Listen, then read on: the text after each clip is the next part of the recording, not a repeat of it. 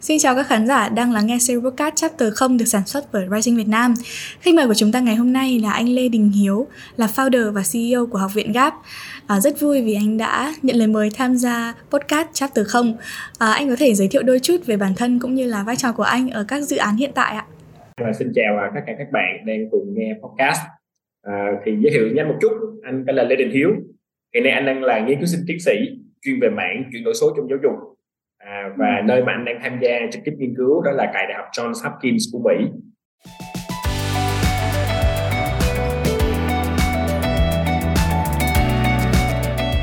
Các bạn đang lắng nghe series podcast Chapter 0 được sản xuất bởi Rising Việt Nam, nơi người trẻ Việt kể những câu chuyện về hành trình lập nghiệp, khởi nghiệp bắt đầu từ con số 0 của họ.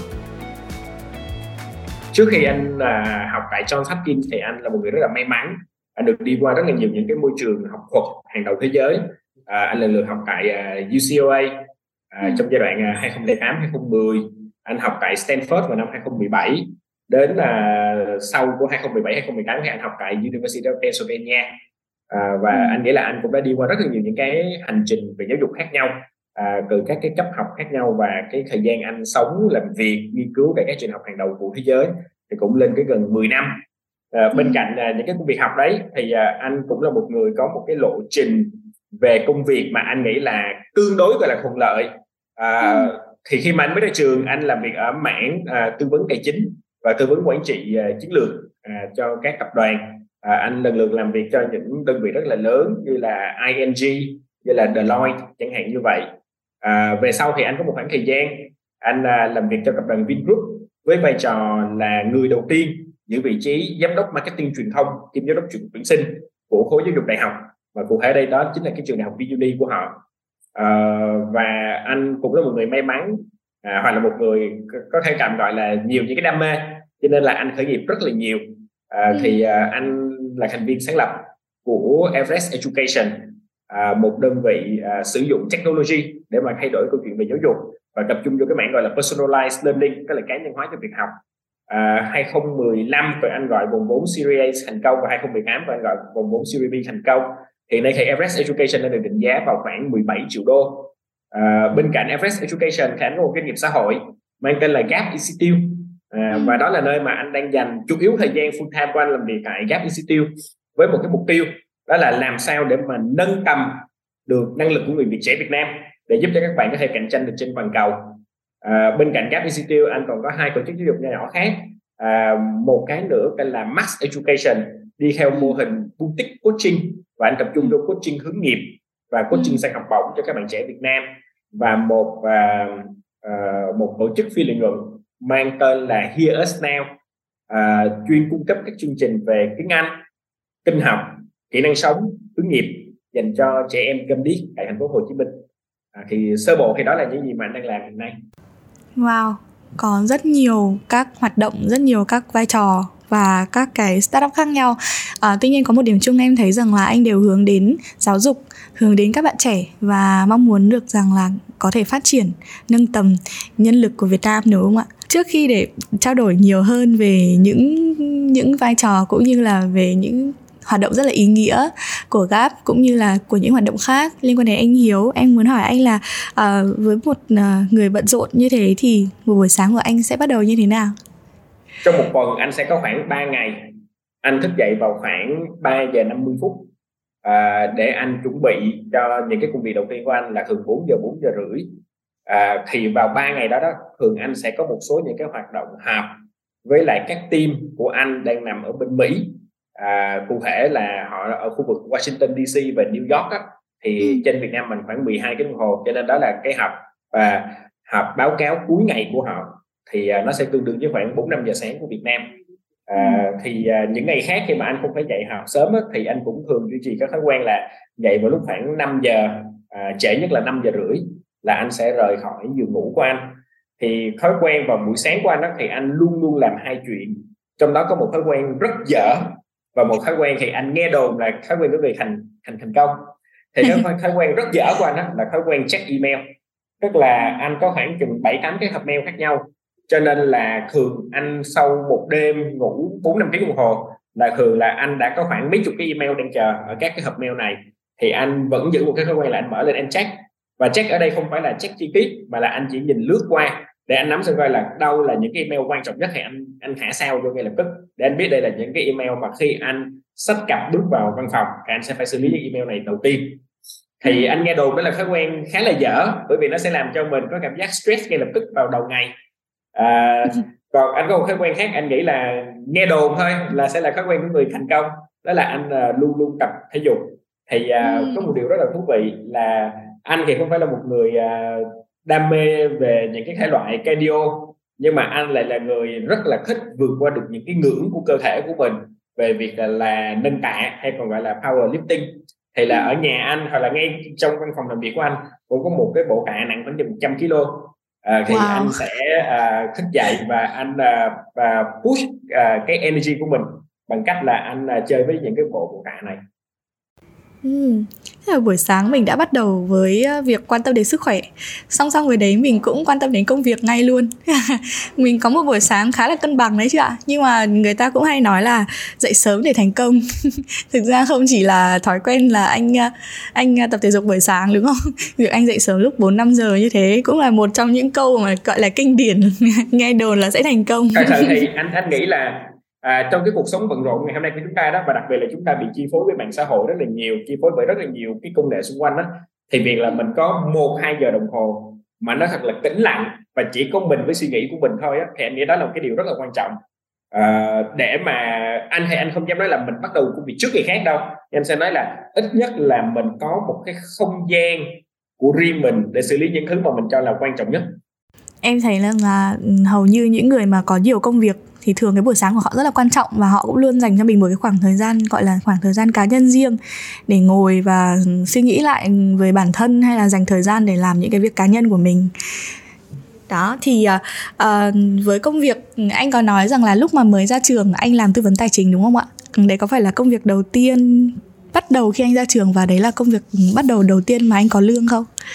Chính xác à, thật ra thì công việc đầu tiên có lương thì cũng không hẳn tại vì à, trong ghế nhà trường anh đã bắt đầu đi làm rồi nhưng mà đúng là nó gọi là gọi là professional full time job đầu tiên của anh thì đó là công việc về tư vấn tài chính.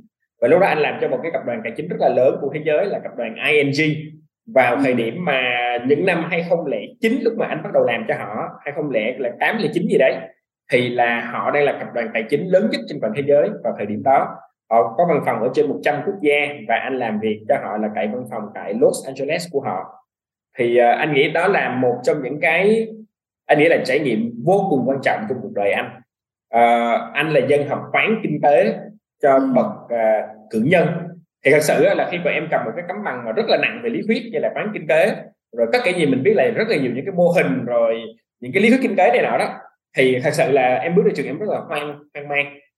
Và chỉ cho đến khi mà anh có được cái công việc đầu tiên đó thì anh mới bắt đầu học được những cái kỹ năng mềm mà anh nghĩ là vô cùng quan trọng.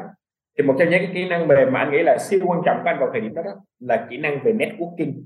Và đến ngày hôm nay anh vẫn sẽ phải khẳng định một điều là uh, hầu hết những gì anh đang build được tại Việt Nam cho dù là đó là công việc uh, làm cho một tập đoàn khác hay là công việc tự khởi nghiệp của riêng anh đó thì nó cũng đến rất nhiều từ cái việc là anh đã có một cái network quá tốt và là anh có được một cái à, anh tạm gọi là supporting network tức là những cái người đi theo hỗ trợ à, một cái mạng lưới những người hỗ trợ của mình rất là tốt. Thì việc mà anh bắt đầu ý thức về việc xây dựng networking đó đến từ công việc đầu tiên của anh khi làm tư vấn tài chính. Thế thì cơ duyên nào để từ một người tư vấn tài chính lại trở thành một người làm việc nhiều với giáo dục, làm việc nhiều với thế hệ trẻ và mong muốn được nâng tầm nhân sự à, của thế hệ trẻ Việt Nam ạ? Ờ, anh nghĩ là anh sẽ có hai câu chuyện để giải thích ừ. cho vấn đề là vì sao anh quyết định anh chuyển ừ. thì uh, câu chuyện thứ nhất á, là một cái câu chuyện trải nghiệm anh nghĩ rất là thật là khi anh bắt đầu làm uh, tư vấn tài chính này rồi tư vấn cho doanh nghiệp này thì anh anh bắt đầu anh đặt ra câu hỏi rất là lớn là ồ tại sao rất là nhiều những cái công ty lớn mà họ là đối tác của mình họ là khách hàng của mình à, hay ngay ngay cả chính cái cái công ty tư vấn của mình đang làm á thì hầu hết và khi anh dùng từ hầu hết là thời điểm đó của anh phải là 80 phần trăm sếp là người nước ngoài hoặc ít nhất phải là việt kiều. Ừ. chứ không phải là người việt nam. Và anh đặt ra câu hỏi là ủa sao kỳ vậy ta? Mình à, tư vấn cho những cái tập đoàn dầu khí lớn đang đóng tại việt nam. Dầu là dầu mỏ của việt nam đó là tài nguyên quốc gia của việt nam. Nhưng mà sếp của tất cả các công ty đó đều là người nước ngoài cả. À, tại sao mình làm cho các cái công ty mình tư vấn cho các công ty về công nghệ hầu hết các sếp của họ là người nước ngoài hết chứ không phải là người Việt Nam. Và anh đặt ra câu hỏi đó và anh đau đấu với câu hỏi đó rất là nhiều à, và thậm chí là trong cái quá trình anh tư vấn á anh mới bắt đầu phát hiện ra một chuyện. Một cái chuyện rất là thú vị là gì? Là thật ra đó là những bạn mà làm công tác chuyên môn người Việt. Họ giỏi không kém gì người nước ngoài hết. Thậm chí anh phải nói là anh thấy mấy người bạn của anh còn giỏi hơn nữa. Hay là như bản thân anh anh cảm coi anh là một người là vừa du học về cho nên là mình cái năm năm mươi năm mươi đi. Tức là mình là người Việt Nam nhưng mình có cái nền tảng về du học thì khi anh so anh với lại một bạn bằng tuổi anh tốt nghiệp từ đại học ngoại thương ra chẳng hạn như vậy, thì về cái gọi là chuyên môn á, bạn nó không khác gì anh và thậm chí có rất nhiều thứ bạn nó còn giỏi hơn anh. Vậy thì câu hỏi đặt ra là vậy thì tại sao cuối cùng sau một thời gian thì những người từ nước ngoài về lại thành công? Tại sao sau một thời gian thì du học sinh lại sẽ có lợi thế hơn các bạn Việt Nam? Tại sao sau một thời gian thì sếp mà mang quốc tịch nước ngoài thì sẽ lên thành sếp cao nhất? Còn những cái sếp mà mang quốc tịch Việt Nam thì chỉ ở cầm cầm trung chẳng hạn như vậy thì cuối cùng anh nhận ra là rất rất nhiều thứ nó liên quan đến câu chuyện đó. Và nếu mà anh cấm cắt thì anh sẽ cấm cắt trong ba từ. Đó là kỹ năng. Có rất nhiều những loại kỹ năng mà trong một cái nền giáo dục khi chúng ta tập trung quá nhiều vào con điểm thì chúng ta đánh mất đi hết những cái kỹ năng đó của bạn trẻ. Ừ. cái thứ hai là về mặt tư duy. Tư duy ở đây anh không muốn nói đến chuyện là ai thông minh hơn ai. Nhưng mà có rất nhiều tư duy mà một người đã trải nghiệm nhiều ở nước ngoài sẽ có như là tư duy toàn cầu như là tư duy cầu tí chẳng hạn như vậy như là tư duy tích cực chẳng hạn như vậy. Và cái thứ ba nữa đây là cái cần khó giải thích nhất đó là về phong thái. À, anh không muốn nói là những bạn nếu học thuần viết ở Việt Nam họ sẽ không có phong thái đó nhưng phải nói là khi bước vào một cuộc họp quan trọng thì một anh sếp người nước ngoài có được những cái phong thái rất là tốt để mà có thể convince được đối tác chẳng hạn như vậy. Và đó đều là những thứ có thể training được có thể đào tạo được chỉ cái điều là chúng ta không đào tạo chúng ta quên những cái việc đào tạo cho chính các bạn tại Việt Nam để họ làm được chuyện đó. À, thì khi anh nhận thức được điều đó đó anh mới đặt ra câu hỏi là ok như vậy thì nếu như mình có thể tạo ra được một cái chương trình đào tạo có thể tạo ra được một cái môi trường giáo dục đồng hành cùng với lại các trường học đang có tại Việt Nam để giúp họ bổ sung thêm những cái điểm khuyến khích này của người trẻ Việt thì mình sẽ tạo ra được một thế hệ trẻ rất là xuất sắc và anh nghĩ đó là những cái suy nghĩ ban đầu khiến cho anh quyết định là anh uh, rời bỏ công việc tư vấn tài chính tư vấn quản trị chiến lược cho doanh nghiệp ừ. để chuyển sang anh làm về công tác giáo dục. À, thế thì với một người uh, ok mình nhìn thấy vấn đề đúng không ạ? Và mình khao khát được giải quyết cái vấn đề đó. Tâm thế của anh lúc bắt đầu startup ở mô hình giáo dục nó như thế nào lúc đấy mình có lo sợ hay mình có uh, có lo lắng và gặp khó khăn nhiều không? Hay lúc đấy thì mình có một cái tâm thế rất là sẵn sàng và uh, rất là tự tin với việc là mình start up và cái start up của mình sẽ được lan tỏa? Uh, anh trả lời câu hỏi này các bạn sẽ hơi bất ngờ một chút. Cái lý do mà anh rất tự tin để bước ra khởi nghiệp giáo dục là bởi vì anh đã có một cái nghề rất giỏi ở lĩnh vực tư vấn tài chính và tư vấn quản trị chiến lược cho doanh nghiệp. Nói hôm nay là gì? Đây là lời khuyên anh dành cho các bạn trẻ. Khi mà các bạn trẻ hỏi anh đó là, anh ơi, em có nên khởi nghiệp ở cái tuổi này hay không? Hay luôn luôn hỏi các bạn một cái câu hỏi là, giả sử như vì em khởi nghiệp, em thất bại, thì đường lùi của em sẽ là gì? Backup option của em sẽ là gì? Phương án B của em sẽ là gì? Và vào thời điểm đó đó, anh biết rất là rõ là cái cái khoảng thời gian cái history năm sáu năm mà anh làm việc trong lĩnh vực tài chính và tư vấn quản trị chiến lược doanh nghiệp anh đã có được một cái chỗ đứng rất là vững ở trong cái ngành đó. Giả sử như ngày hôm nay anh đã anh khởi nghiệp giáo dục và sau 2 năm anh thất bại anh vẫn có thể dễ dàng quay trở lại ngành cũ để làm. Và khi mà mình đã có được một cái phương án B rất là tốt như vậy ok thì các em sẽ có một cái sự khởi uh, khởi nghiệp rất là tự tin và em sẽ có một cái tâm thế rất là tốt để em bước vào. Và anh nghĩ á, là đó là một cái điều mà giới trẻ Việt Nam mình hiện nay đang không có được nhiều thuận lợi bằng giới trẻ ở nước ngoài. Chẳng như là tại Silicon Valley như hạn như vậy, hay là tại môi trường ngày xưa anh học là tại Stanford là khu vực mà San Francisco rồi Silicon Valley này nọ, khu vực phía bắc của Cali. Một bạn trẻ khi họ khởi nghiệp thất bại, họ dễ dàng quay trở lại trường học để họ học. Họ dễ dàng đi kiếm một cái job khác. Họ dễ dàng có những cái khoản vay của chính phủ để họ làm lại. Thì tại Việt Nam mình đó hoàn toàn những cái hành lang hỗ trợ đó không tồn tại.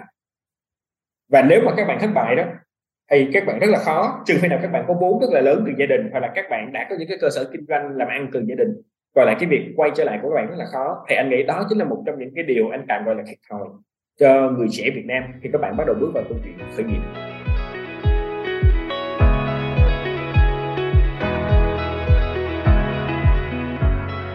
Thế thì anh có thể chia sẻ nhiều hơn về các hoạt động à, cũng như là ừ, cái những cái hoạt động gọi là highlight đi ở GAP học viện GAP của mình sẽ như thế nào để cho mọi người được biết hơn? Thật ra thì tại học viện GAP của anh á thì uh, hiện nay tụi anh đang có ba cái định vị rất là rõ. Định vị một của tụi anh á tụi anh xác định tụi anh sẽ là những người đóng vai trò là career mentor cho các bạn sinh viên. Thì anh có rất nhiều hoạt động đào tạo cho sinh viên và người Việt trẻ khi anh nói đến sinh viên và người Việt trẻ đó thật ra để lượng hóa thì tụi em dễ hiểu là độ tuổi của anh hướng tới là từ 16 tuổi tức là trước khi bạn trở thành sinh viên cho đến 25 tuổi tức là sau khi bạn đã là sinh viên và đã tốt nghiệp ra trường. Thì nhóm độ tuổi từ 16 đến 25 tụi anh có rất nhiều chương trình đào tạo khác nhau. Nhưng cái lõi chung của các chương trình đó thì cái người đóng vai trò đào tạo đều sẽ là một người mentor để giúp các bạn maximize tối ưu hóa được cái cơ hội nghề nghiệp của mình thì đó là cái nhóm hoạt động thứ nhất đó là cái nhóm chương trình thứ nhất bạn làm. Thì bạn xác định của anh là career mentor của những bạn sinh viên. Cái uh, cái hoạt động thứ hai cái nhóm hoạt động thứ hai bạn làm là quan xác định của anh là phòng learning and development thuê ngoài của các doanh nghiệp. Rất rất nhiều doanh nghiệp tại Việt Nam họ nhận thức được nhân lực là cái nguồn lực là cái tài sản quý giá nhất của doanh nghiệp của họ. Nhưng mà để họ tự xây một cái phòng đào tạo nội bộ rất là tốn kém rất là đắt đỏ và rõ ràng thường các doanh nghiệp là gì? Họ sẽ sử dụng bộ phận nhân sự để quản lý à, các cái nguồn lực đào tạo nội bộ. Và thường họ cũng chỉ có một hai người coordinator thôi. Và những bạn đó thì rất là khó để đào tạo được đầy đủ tất cả những kỹ năng mà một người trẻ ra trường cần có. Cho nên Quầy anh xác định là học viện gap của anh đóng vai trò là một cái learning and development uh, center dành cho các doanh nghiệp. Như vậy thì bất cứ một cái doanh nghiệp nào họ cần những cái chương trình về đào tạo nội bộ về phát triển đội ngũ nội bộ để xây dựng văn hóa tổ chức để xây dựng nguồn lực cho tổ chức thì học viện ghép sẽ bước vào để mà tham gia và hỗ trợ cho họ. Và cái định vị thứ ba cũng là cái lõi, cũng là cái nhóm hoạt động thứ ba mà anh hướng tới. Đó là anh xác định của anh sẽ trở thành là career service hub thuê ngoài của các trường đại học. Tương tự như vậy thôi, tương tự như doanh nghiệp thì rất nhiều trường đại học họ quan tâm đến câu chuyện là làm sao tôi giải quyết được bài toán đầu ra về việc làm cho sinh viên của chúng tôi. Và một lần nữa là rất là khó, rất là đắt đỏ cho các trường đại học để họ tự xây một cái bộ phận career service như vậy hoặc nếu mà có đó, thì thường là nó cũng đang hoạt động không có chuyên nghiệp, không có hiệu quả hiện nay. Thường đang đóng vai trò đó. Như vậy tóm lại đó, nếu mà các bạn hỏi tụi anh là học viện khác đang làm gì thì anh có ba cái lỗi. Cái lỗi thứ nhất của tụi anh đó tụi anh là những người career mentors cho sinh viên và người Việt trẻ. Cái lỗi thứ hai của anh đó là của anh là learning and development center cho những doanh nghiệp. Và cái lỗi thứ ba của anh đó phải là một cái career service hub dành cho các trường đại học với các bạn trẻ hiện nay um, đúng là cái vấn đề hướng nghiệp nó cũng là một cái vấn đề có giải quyết vì có những bạn trẻ học đại học hay là những bạn trẻ đang đi học đi họ không có một cái xác định trước về lộ trình công việc của mình sau này. Họ cũng rất là hoang mang trong việc ồ sau này mình sẽ làm cái gì đây? Mặc dù là họ chọn cái ngành đó đấy nhưng mà um, với thị trường Việt Nam với thị trường nhân lực hiện Việt Nam hiện tại và với cái việc mà rất là nhiều bạn trẻ khó hướng nghiệp khó định hướng mình trong công việc thì anh có anh có quan điểm gì về về về vấn đề này và anh nghĩ rằng là với những bạn trẻ mà đang còn hoang mang với cái định hướng cá nhân về công việc về nghề nghiệp như thế thì anh có lời khuyên gì cho các bạn không? Về lời khuyên cho các bạn trẻ mà còn đang hoang mang á, anh nghĩ là anh sẽ có hai bài cạch đầu dòng như sau. Ừ. Cái thứ nhất á, nói ra thì nghe khá là thú vị, nhưng anh tin rằng á, cái việc đầu tiên hết một bạn trẻ cần làm là hiểu chính mình là self awareness. À, rất nhiều bạn á khi mà bắt đầu suy nghĩ về câu chuyện việc làm á các bạn thường hay tập trung vào câu chuyện là à nghề nào trả lương cao à, ừ. nghề nào đòi hỏi kỹ năng nào nghề nào có cơ hội việc làm nghề nào à, à, được làm ở Sài Gòn nghề nào à, làm nghe nó fancy nghe nó hoành tráng. Nhưng đối với anh á tất cả những cái chuyện liên quan đến nghề đó nó không quan trọng bằng chuyện là liên quan đến mình. Như vậy đầu tiên hết mình phải hiểu mình là ai. Mình phải biết mình có những điểm mạnh điểm yếu gì. Mình phải biết là mình đam mê cái gì trong cuộc đời này mình phải biết là mình sẵn sàng cống hiến và dành hết thời gian và làm không ngừng không nghỉ cho cái chuyện gì đã. Thì khi mình hiểu mình rồi đó thì sau đó mình mới đi tìm hiểu nghề. Bởi vì có tìm hiểu nghề mà không hiểu chính mình thì cũng chưa chắc gì nghề đó đã phù hợp cho mình. Như vậy cái chữ đầu tiên hết mà luôn luôn khuyên các bạn đó, đó là self awareness cái là phải hiểu được chính mình đã. Rồi sau cái chữ mà self awareness á, thì đến một cái chữ thứ hai mà anh nghĩ rất là quan trọng đó là self discipline đó là kỷ luật với chính mình.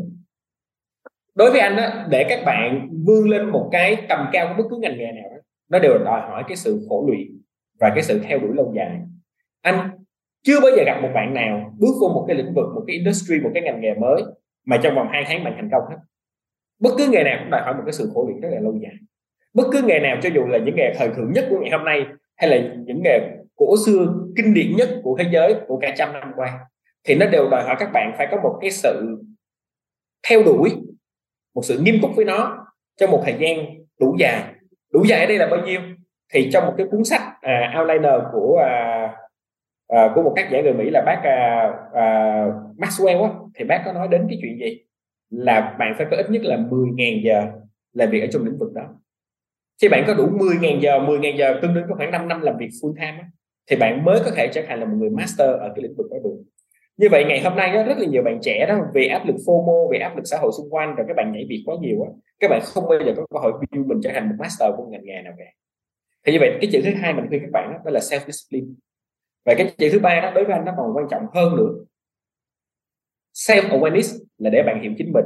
Self discipline là để bạn rèn dục của chính mình.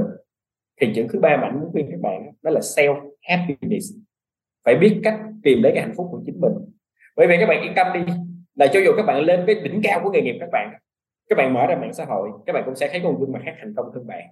Cho dù bạn làm bất cứ chuyện gì đi nữa đó thì những cái câu chuyện FOMO những cái áp lực từ những người xung quanh đó, nó lớn lắm. Ok? Và nếu mà bạn liên tục nằm với áp lực là so sánh mình với người này người kia so sánh mình với lại à, doanh nghiệp này doanh nghiệp kia tại sao doanh nghiệp tôi khởi nghiệp không bằng doanh nghiệp này? So sánh à, tại sao doanh nghiệp đó đâu có gì hay đâu mà nó ký được cái hợp đồng lớn như vậy tại sao nó gọi vốn được như vậy? Khi bạn liên tục so sánh như vậy bạn sẽ mất đi sự hạnh phúc của chính mình. Thì cái lời khuyên của anh cho những bạn trẻ còn đang hoang mang đó là hãy học cái cách nắm lấy cái hạnh phúc của chính mình. Bởi vì đến một lúc nào đó khi bạn thấy bạn ở đỉnh cao của nghề nghiệp rồi bạn kiếm được rất nhiều tiền rồi vẫn có thể có những thứ làm cho bạn không hạnh phúc được. Cho nên đó, là bạn không cần phải đợi đến lúc mình trở thành đỉnh cao của nghề nghiệp hay mình có xe hơi nhà lầu các bạn mới có quyền hạnh phúc. Hạnh phúc là do mình quyết định và mình cần phải nắm lấy nó như vậy tóm lại đó để trả lời câu hỏi của bạn Thảo ấy là lời khuyên nào anh dành cho những bạn trẻ đang hoang mang trên con đường đời trên con đường nghề? Anh sẽ nói có ba chữ self đối với rất quan trọng. À, đó là self awareness hiểu được chính mình.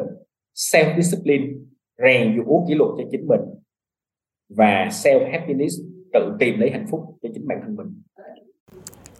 Em thấy rất là thiên về uh, đi tìm lại chính bản thân mình bên trong bản thân mình cân bằng với cảm xúc với kỹ năng của mình để có thể hoàn thành công việc một cách hoàn hảo nhất. Thế thì không chỉ là với các bạn sinh viên hay là các bạn còn đang đi, đang đi học uh, những nhân sự trẻ những người mà đang bắt đầu bước vào những năm đầu tiên khi mà mình làm việc ở các doanh nghiệp dù lớn dù nhỏ thì làm sao để để bản thân những cái nhân lực đấy tự trở thành một cái nhân lực gọi là chuyên nghiệp một nhân lực cốt lõi và có thể là key member của doanh nghiệp? À, anh có hai lời khuyên như thế này thôi lời khuyên thứ nhất á, là một câu nói rất là nổi tiếng. Uh, if you want to have something you never have you have to do something you never do. Ừ. nếu mà em muốn có một điều gì đó mà em chưa bao giờ có trong cuộc đời mình em phải sẵn sàng làm những điều mà mình chưa bao giờ làm trong cuộc đời mình.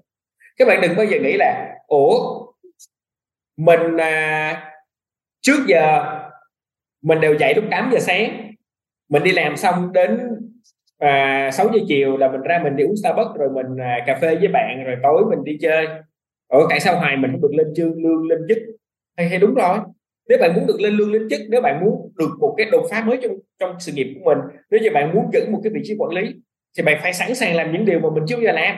Thì nếu mà bạn giữ nguyên những cái chuyện mà bạn đã làm trước giờ từ hồi sinh viên đến giờ thì bạn chỉ có dừng chân ở bước đó thôi thì đó là cái quan điểm của anh. Như vậy bạn có sẵn sàng bước ra khỏi cái vùng an toàn bạn có sẵn sàng làm những thứ mà thậm chí là sếp của bạn chưa kịp yêu cầu. Bạn đang nghĩ tới và bạn muốn đề xuất để làm. Ừ. nếu bạn làm được chuyện đó thì bạn mới có cơ hội thăng tiến. Và thậm chí ở cái version khó hơn của câu nói này là nếu như bạn muốn có những thứ bạn chưa bao giờ có bạn phải sẵn sàng làm những thứ mà bản thân bạn và người khác chưa làm. Tại vì ngay cả khi bạn dám làm cái thứ mà bạn chưa làm những người khác đã làm hết nó rồi thì cũng chưa chắc gì bạn đã thăng tiến được. Cho nên ngày hôm nay á, thế giới cạnh tranh rất là khủng khiếp bạn phải hiểu rằng là để bạn đạt được những cái điều mà bạn chưa bao giờ đạt được và người khác chưa bao giờ đạt được, thì bạn phải sẵn sàng làm những cái điều mà chỉ có mình mới dám làm, những người khác chưa dám làm nó, chẳng hạn như vậy. Thì đó là cái thứ nhất của anh. Cái thứ hai á, thì nó đến từ một cái và anh nghĩ là kinh nghiệm bản thân thì đúng hơn. Đó là anh giữ một thói quen nghe thì rất là old school, rất là cổ lỗ sĩ đó là thói quen viết nhật ký anh không đến nỗi làm mỗi tối đề về anh đều viết nhưng hầu như là tuần nào về anh cũng sẽ có ít nhất một journal để anh viết và cái thói quen viết nhật ký này này nó xoay xung quanh một cái câu hỏi một cái mindset thậm chí là một cái ám ảnh của bản thân anh nữa. Là làm sao để mình làm cái chuyện đó tốt hơn mỗi ngày? Ok? Thói quen đó là gì? Từ lúc mà anh đi học đại học đó, thậm chí là từ lúc mà anh bắt đầu ôn luyện cái bài test TOEFL để mà anh đi thi lấy điểm tiếng Anh để mà anh apply đi du học đó, thì anh đã luôn luôn dạy cho mình có thói quen là cứ sau mỗi lần mình làm một bài test xong mình sẽ về mình review lại. Và mình đặt câu hỏi là như vậy thì làm sao để mình làm cái bài test này vào ngày mai tốt hơn là ngày hôm nay? Ừ. cái học một cái môn học cũng như vậy nữa. Làm sao để mà mình có thể improve mình nó liên tục? Làm sao mình có thể cải thiện và và và và phát triển nó tốt hơn? Anh làm một cái job cũng vậy nữa. Cùng là một cái job cùng là làm một cái file PowerPoint đó. Thành luôn luôn đặt câu hỏi là như vậy có cách nào để tháng sau nếu mình phải làm lại cái PowerPoint này mình sẽ làm nó tốt hơn đẹp hơn uh, trình bày dễ hiểu hơn cho khách hàng? Chẳng hạn như vậy. Thì nó đi thành một cái thói quen của anh luôn và hàng tuần anh đều tập viết về những cái đó hết. Thì cái câu hỏi là uh, what could I do better? Tôi hay làm điều gì để tốt hơn? Hãy nghĩ đó là một cái mindset rất là quan trọng dành cho các bạn. Cho dù các bạn làm ở bất cứ nghề nghiệp nào á thì anh hay đăng ký với bạn một chuyện như thế này. Chỉ cần cái chuyện bạn đang làm mà bạn làm nó tốt hơn vào ngày mai, và mỗi ngày thức dậy bạn đều làm nó tốt hơn một chút một chút một chút một như vậy, thì chắc chắn bạn sẽ có cái công thức để nhận được thành công của bạn. Như vậy thì tóm lại là nếu mà để trả lời câu hỏi của Hảo là làm sao cho một bạn nhân sự trẻ mới ra trường một ít kinh nghiệm, đúng không? Phải thể là trở thành những cái vị trí chủ chốt, những cái vị trí trọng trách khi member. Thì có hai lời khuyên. Lời khuyên thứ nhất là bạn có dám làm những thứ mà bạn và những người khác chưa bao giờ dám làm hay không để bạn đạt được thành công. Và thứ hai là mỗi khi bạn làm xong một điều gì đó bạn có cái mindset để learning relearning và unlearning nó để mình thể liên tục mình cải thiện và mình làm điều nó tốt hơn mỗi ngày hay không. Thì đó là hai lời khuyên của bạn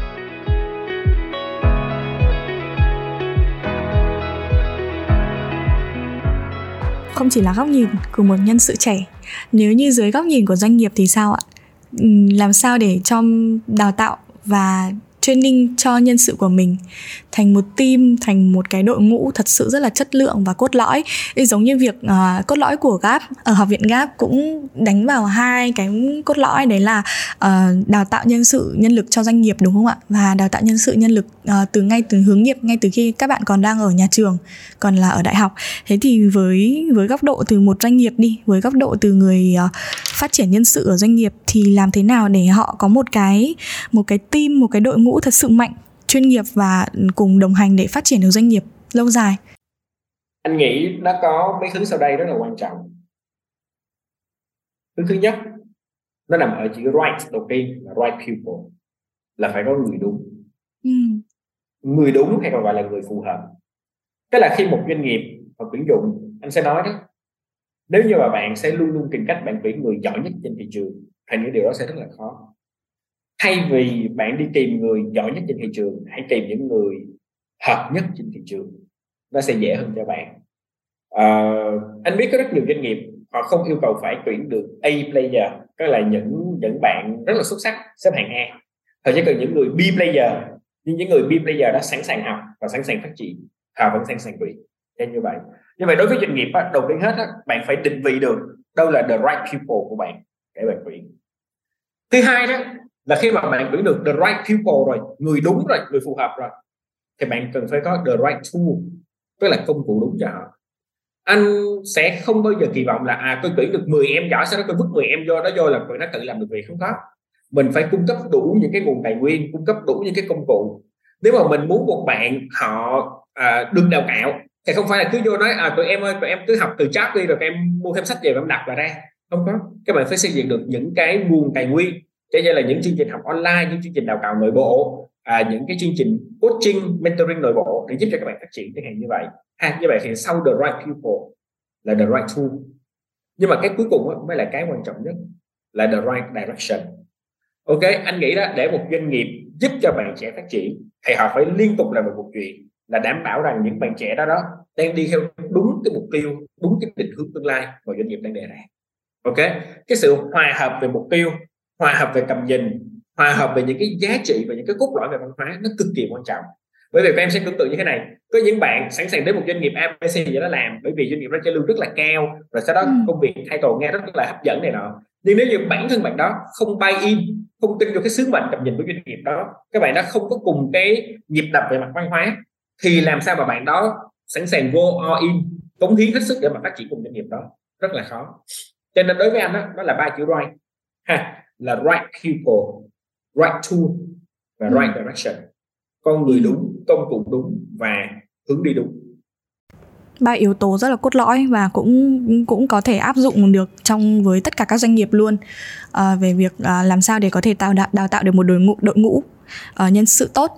Uh, thế thì với nhân sự hiện nay thì sao dân nhân sự Gen Z? Các bạn Gen Z cũng đã ở cái độ tuổi bắt đầu bước vào ở các doanh nghiệp rồi.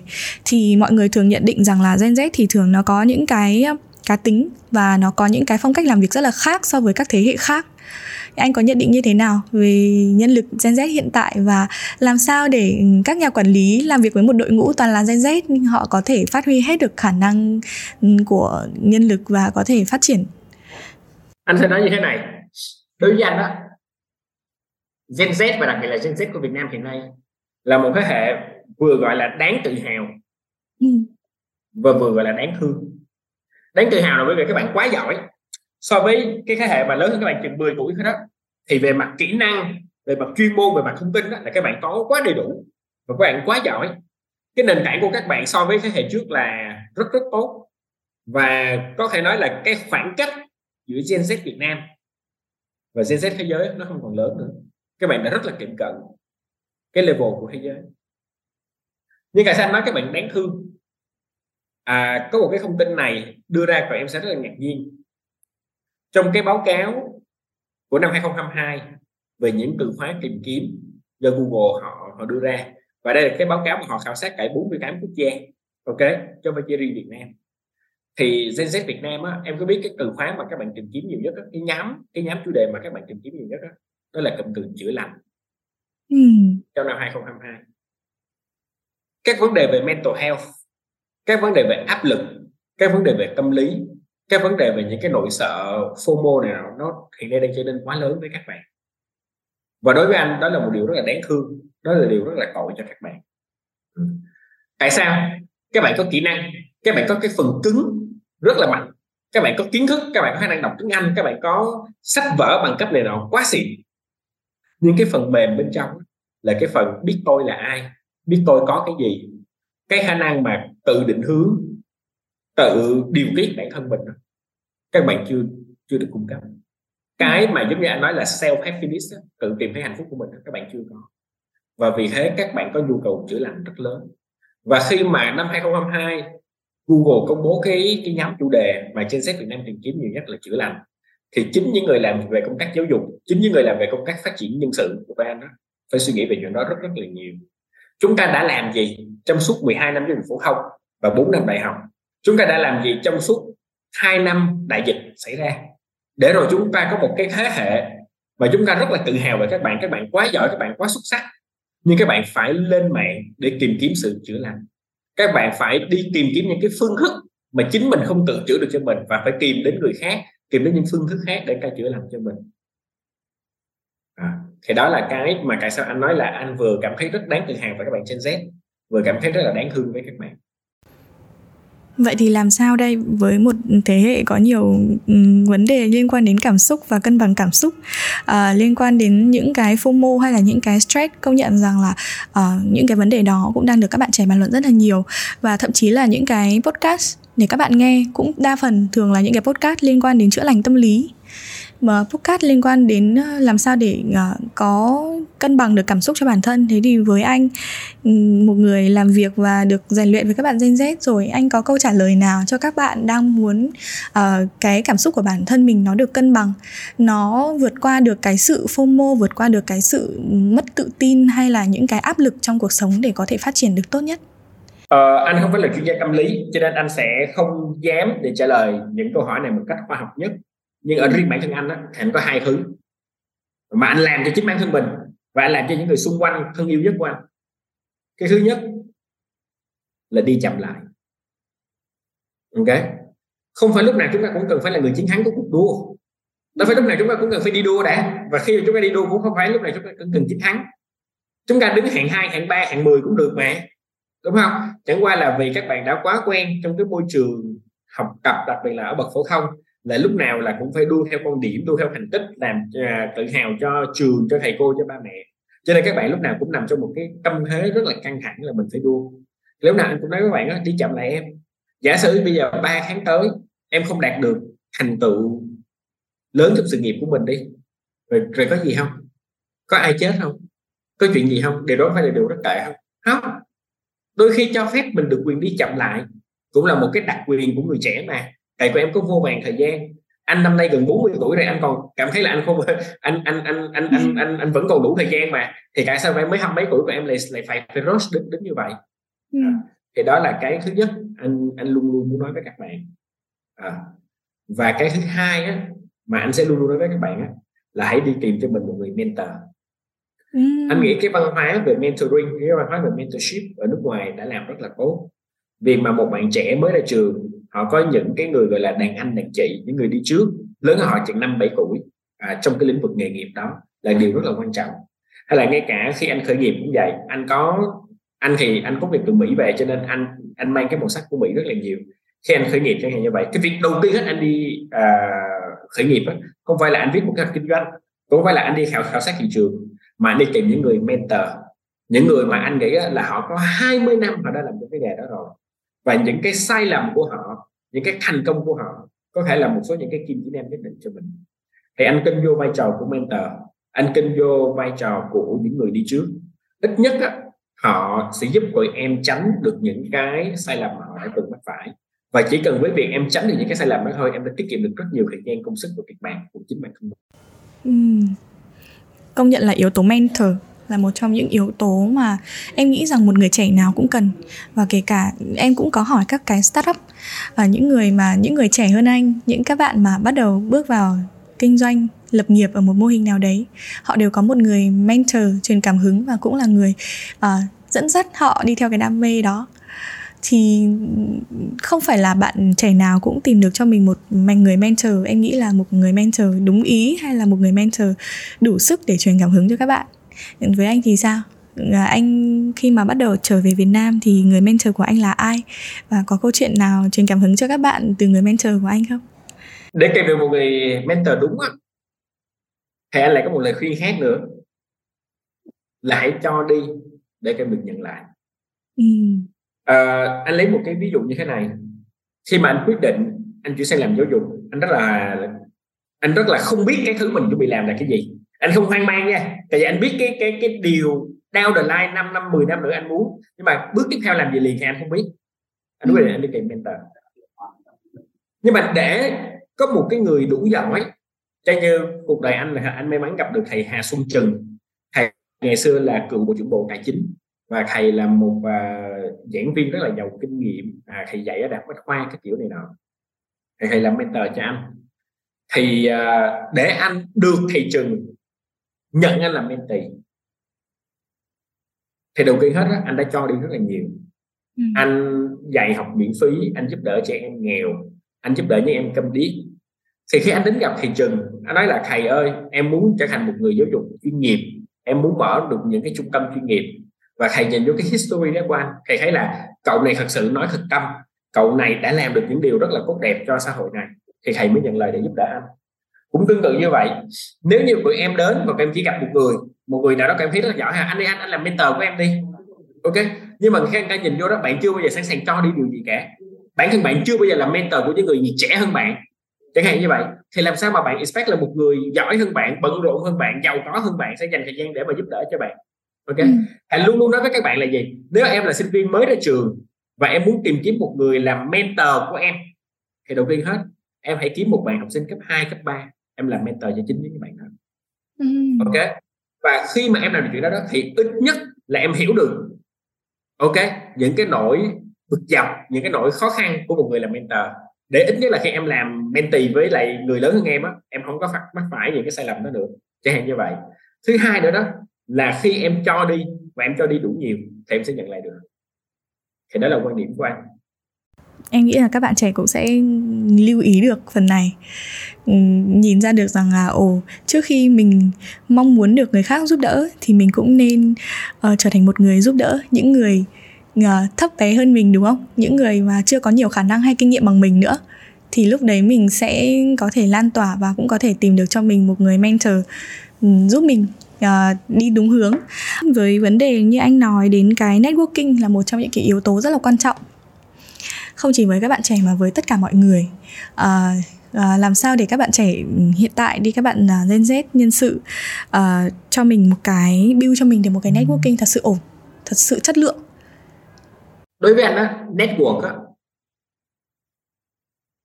đó là một cái nguồn vốn về xã hội đối với em. Ừ. ok? Giống như tri thức đó là một cái nguồn vốn để tụi em à, bước ra đời.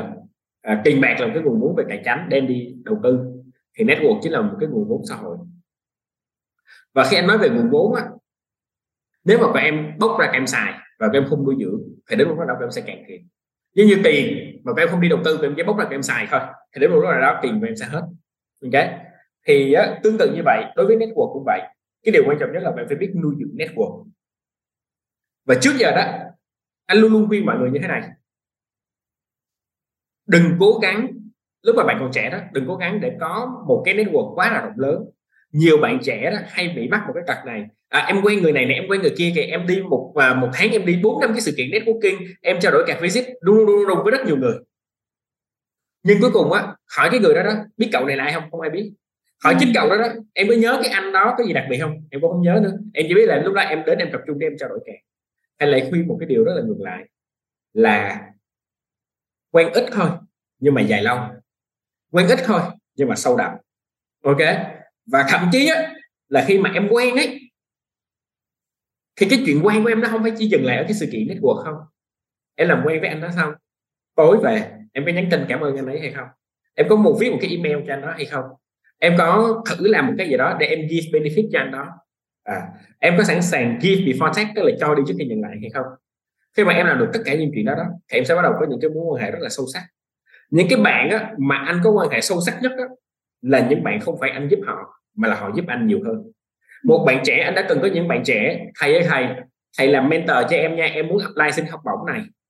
Và khi anh chưa kịp trả lời yes or no thì bạn đó đã nói tiếp luôn là em sẵn sàng làm tình nguyện viên để dạy cho em trong lý trong mấy chương trình của thầy. Và em sẵn sàng dạy trước 6 tháng một năm vậy đó sau đó rồi đến năm sau khi em bắt đầu làm hồ sơ đó, rồi em mới xin thầy giúp em về mặt hồ sơ, rồi coaching em đem chuẩn bị hồ sơ đó tốt hơn.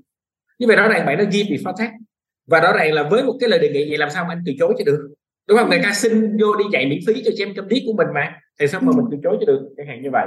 Thì anh, đó là quan điểm của anh luôn. Mentor hay là network đều vậy hết. Give before take tụi em. Ít nhưng mà dài lâu, ít nhưng mà sâu đậm. Thì nó tốt hơn rất là nhiều.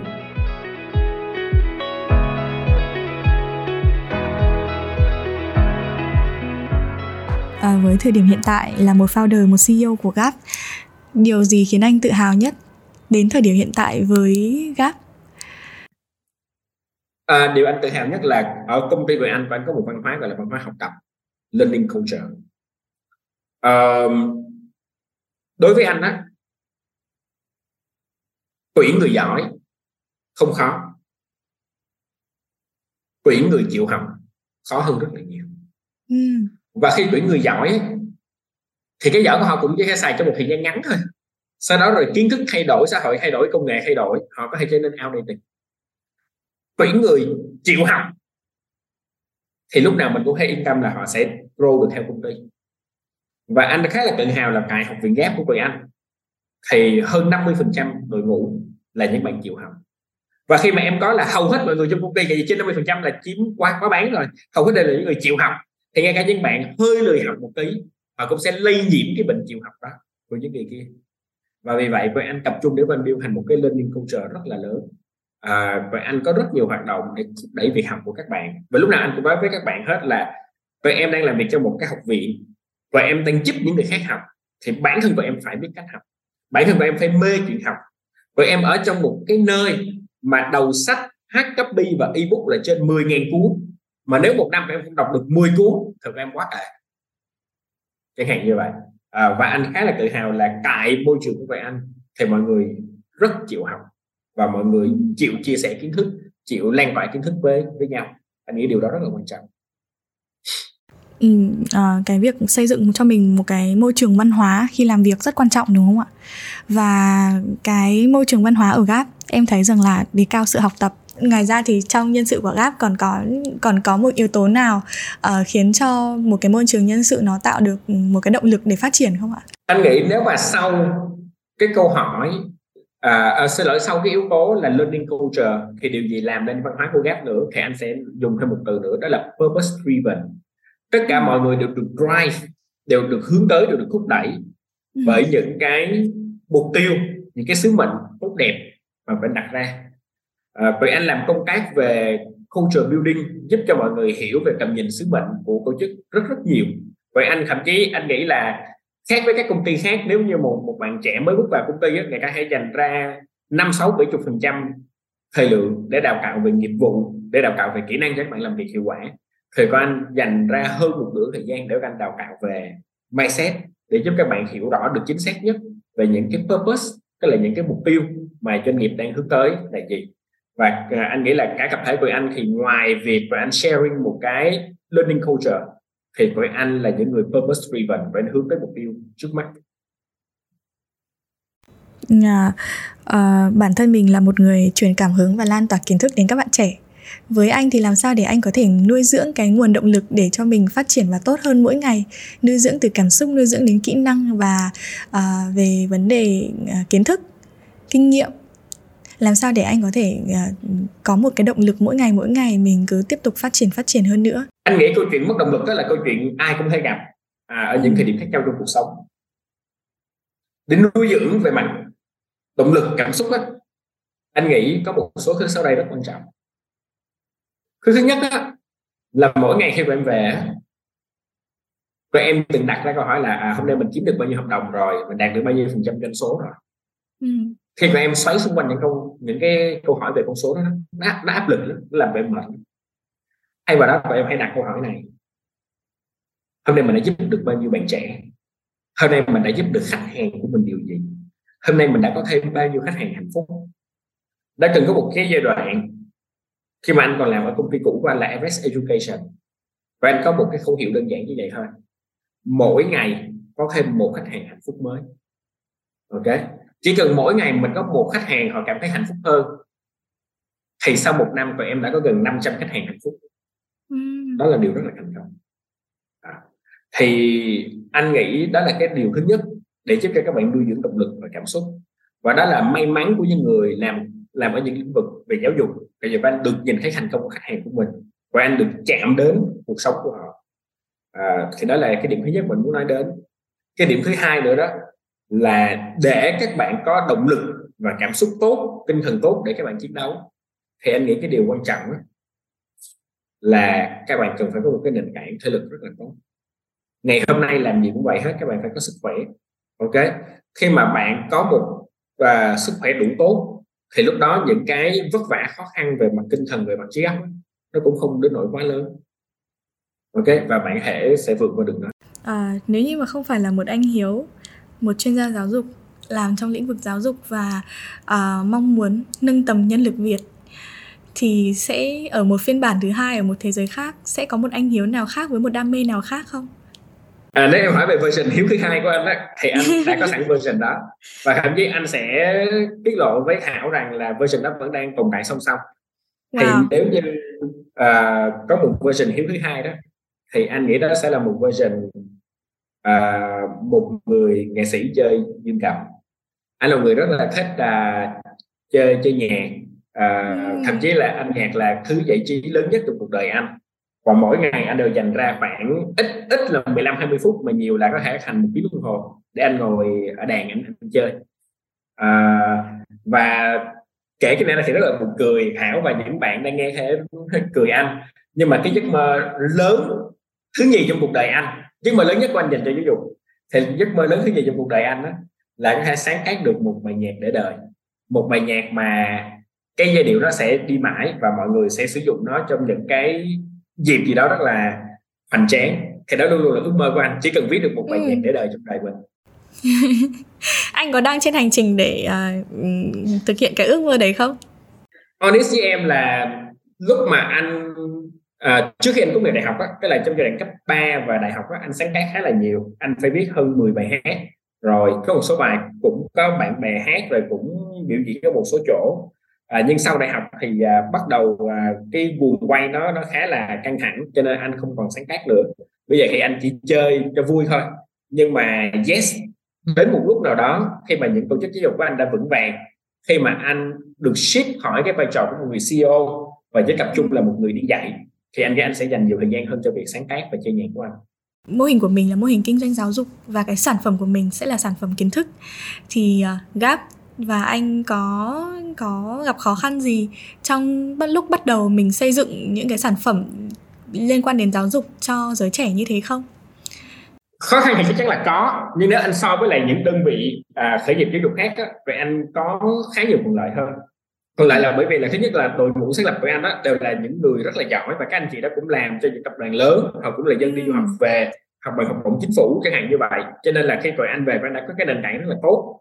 Thứ hai nữa đó là khi tụi anh mới ra đời đó uh, thì bởi vì tụi anh đã là những người có cái thành tích có cái track record rất là tốt từ những lĩnh vực khác. Cho nên khi tụi anh mở học viện ghép của tụi anh đó thì đã nhanh chóng được mọi người support rất là nhanh. Uh, thì tụi anh tức là nói chung là về mặt product về mặt về mặt brand name thì anh tương đối là thuận lợi hơn những người khác. Nếu mà em hỏi anh là cái khó khăn lớn nhất khi anh thành lập là học viện ghép đó, thì anh sẽ nói nó đến từ business model của anh là ừ. bởi vì anh xác định anh là doanh nghiệp xã hội. Và anh có những cái cam kết sau đây. Cam kết thứ nhất của anh đó là với mỗi ba người học có đóng phí thì anh sẽ dành ra một suất học bổng toàn phần miễn phí hoặc nói nôm na nếu mà một lớp học của anh có 100 bạn học tức là lớp đó mở ra với sĩ số là 100 bạn thì anh cam kết có 25 người được học miễn phí và con chỉ ừ. phí có 75 người. Thì đó là cái đó là một cái cam kết rất là lớn. Rồi và anh có những cam kết lớn tiếp theo chẳng hạn như là tụi anh có một cái dự án gọi là JAS là Job Application Skill JAS thì dự án JAS này á, tụi anh cam kết là mỗi năm tụi anh đào tạo về kỹ năng nghề nghiệp miễn phí cho một ngàn thanh niên ở vùng nông thôn và cội anh cứ hàng năm là cội anh xách ba lô lên và đi cả tháng trời, đi đến những cái vùng ở tây nguyên này, ở miền trung này, duyên hải miền trung này hay là miền tây này, để cội anh tìm các bạn thanh niên của anh đào tạo miễn phí cho họ. Thì bởi vì cái định vị của anh là một doanh nghiệp xã hội, và đó là một cái business model anh nghĩ là khá là khó khăn tại Việt Nam. Vì hành lang pháp lý và những cái cơ chế hỗ trợ cho doanh nghiệp xã hội của Việt Nam hiện nay đang rất là yếu cho nên là mặc dù anh declare là doanh nghiệp xã hội và anh cam kết và cống hiến cho xã hội nhưng mà ngược lại thì về mặt thuế về mặt uh, đất đai về mặt uh, uh, hỗ hỗ trợ khác của nhà nước á, thì người anh hầu như không nhận được gì cả. Thì nó đó là một cái khó khăn của người anh. Ừ, thế thì à, đến thời điểm hiện tại cái những cái khó khăn đó đã được khắc phục chưa? Và từ 0 đến 10 thì Gap đã đang ở mức độ nào so với mong muốn ban đầu của anh rồi? Đến ngày hôm nay á thì những cái khó khăn căn bản về sự sống còn của một doanh nghiệp thì Văn không còn gặp nữa. Văn cũng đã đi qua 7 năm. Văn đã đào tạo trên 25.000 người. Văn đã có trên 100 doanh nghiệp đối tác. Văn đã có hơn 40 trường đại học là đối tác của tụi anh thì thật ra cái việc gọi là khó khăn trong việc sống còn nó không còn nữa. Nhưng dĩ nhiên em biết rồi đó, doanh nghiệp nào cũng có ước mơ hết, con người nào cũng có ước mơ hết. Và anh phải nói là những ước mơ của anh rồi là những ước mơ rất là lớn. Chỉ như một trong những cái ước mơ gọi là điên cuồng nhất của tụi anh là tụi anh muốn một ngày nào đó trong cuộc đời mình có thể xây nên được một cái trường đại học dành cho người câm điếc và người khuyết tật tại Việt Nam. Wow. tức là ở đó người học chỉ là người câm điếc và người khuyết tật. Thì rõ ràng là với những cái giấc mơ và những cái mong muốn nó khá là công cuồng đó thì nó sẽ luôn liên tục tạo ra những cái problem mới và những cái những cái áp lực mới mà anh phải đối mặt. Nhưng mà anh sẽ luôn luôn nói như thế này đối với anh đó là positive problem đó là những vấn đề một cách tích cực à, và anh hạnh phúc với điều đó. Chapter không mà là những bước đầu tiên những bước từ số 0 thế thì với anh à, em có thể hỏi là cái bước số 0 của anh nó bắt đầu từ khi nào? Và liệu nó có phải là số 0 không? Hay với anh thì nó lại bắt đầu ở một con số khác? Thật ra em có quyền nói anh bắt đầu từ số âm luôn cũng được á. Tại vì là khi mà anh quyết định thành lập học viện gáp á, thì bọn anh không phải là những người được đào tạo bài bản về mặt sư phạm tức là bọn anh không phải là giáo viên. Vậy anh không phải là không có ai trong bọn anh học sư phạm ra cả. Ok? À, cho nên muốn nói là bạn bắt đầu từ số âm luôn cũng được. Nhưng đối với anh thì đó là số không. Và thật ra cái bước đầu tiên hết mà anh nghĩ là ở chapter không và anh đã làm đó là anh tìm được một đội ngũ đồng uh, cộng sự ừ. đồng chí hướng. Và tất cả của anh đều có những giấc mơ tuy là rất lớn nhưng là mà lại giao nhau ở rất nhiều điểm, cho nên nó dễ hơn rất là nhiều. Em thấy rằng là yếu tố người đồng sáng lập, người cùng chí hướng, em thấy xuất hiện ở rất rất nhiều startup và nó là một yếu tố rất rất quan trọng. Và những cái startup thành công chắc chắn cái yếu tố đó phải là cốt lõi. Đi từ đầu tiên, mọi người đồng lòng sáng lập với nhau và có một cái chí hướng. Và đến thời điểm hiện tại thì cái chí hướng cũng như là sự ờ, collab với nhau nó vẫn rất là vững chắc, đúng không ạ? Thế thì một câu hỏi cuối cùng à, tóm gọn lại chung với người trẻ các bạn trẻ Gen Z hay là nhân sự trẻ. Anh có lời khuyên nào ngắn gọn nhất dành cho các bạn à, ở câu hỏi cuối cùng này không? Khi mà các em đi bơi đó thì những người huấn luyện viên bơi họ sẽ nói một câu thôi. Just jump in and get wet. Hãy nhảy xuống hồ và hãy để mình ướt đã. Tại vì nếu mà em muốn bơi nhưng em chỉ đứng mãi trên bờ rồi em cặp tổng cát rồi em khởi động rồi em vô cây vô chân này nọ đó không bao giờ biết bơi cả. Cách để em biết bơi nhanh nhất là em hãy bước xuống hồ và ướt đã. Tương tự như vậy cách để em khởi nghiệp tốt nhất là hãy bước ra tham gia vào một công ty khởi nghiệp. Hãy nếm mật nằm gai với nó để biết coi nó có cái gì. Ok. Rất ngắn gọn nhưng cũng là một lời khuyên mà em nghĩ rằng là các bạn trẻ cần có. Nên có động lực cho mình và nên là cứ làm và xác định những cái có thể ok rủi ro đúng không? Xác định là mình cứ xác định là ướt đẫm với nó đi. Nhưng mà cái mà thành quả mà mình nhận nhận được sẽ rất là uh, rất là tốt. À, rất cảm ơn anh Hiếu đã tham gia series chapter 0 của Rising Việt Nam ngày hôm nay. Chúc cho anh, chúc cho những dự án giáo dục của anh cũng như là học viện GAP sẽ ngày một phát triển hơn nữa và em nghĩ rằng cái ước mơ điên rồ mà anh đang theo đuổi hay là GAP đang theo đuổi em mong rằng một ngày nào đó uh, sẽ được uh, thực hiện và đâu đó sẽ được nhìn thấy cái tên GAP như một trường đại học. Rất cảm ơn anh cho buổi à, uh, series ngày hôm nay ạ. Ừ, cảm ơn Thảo rất là nhiều ha. Cảm ơn uh, chapter 0 và Rising Việt Nam.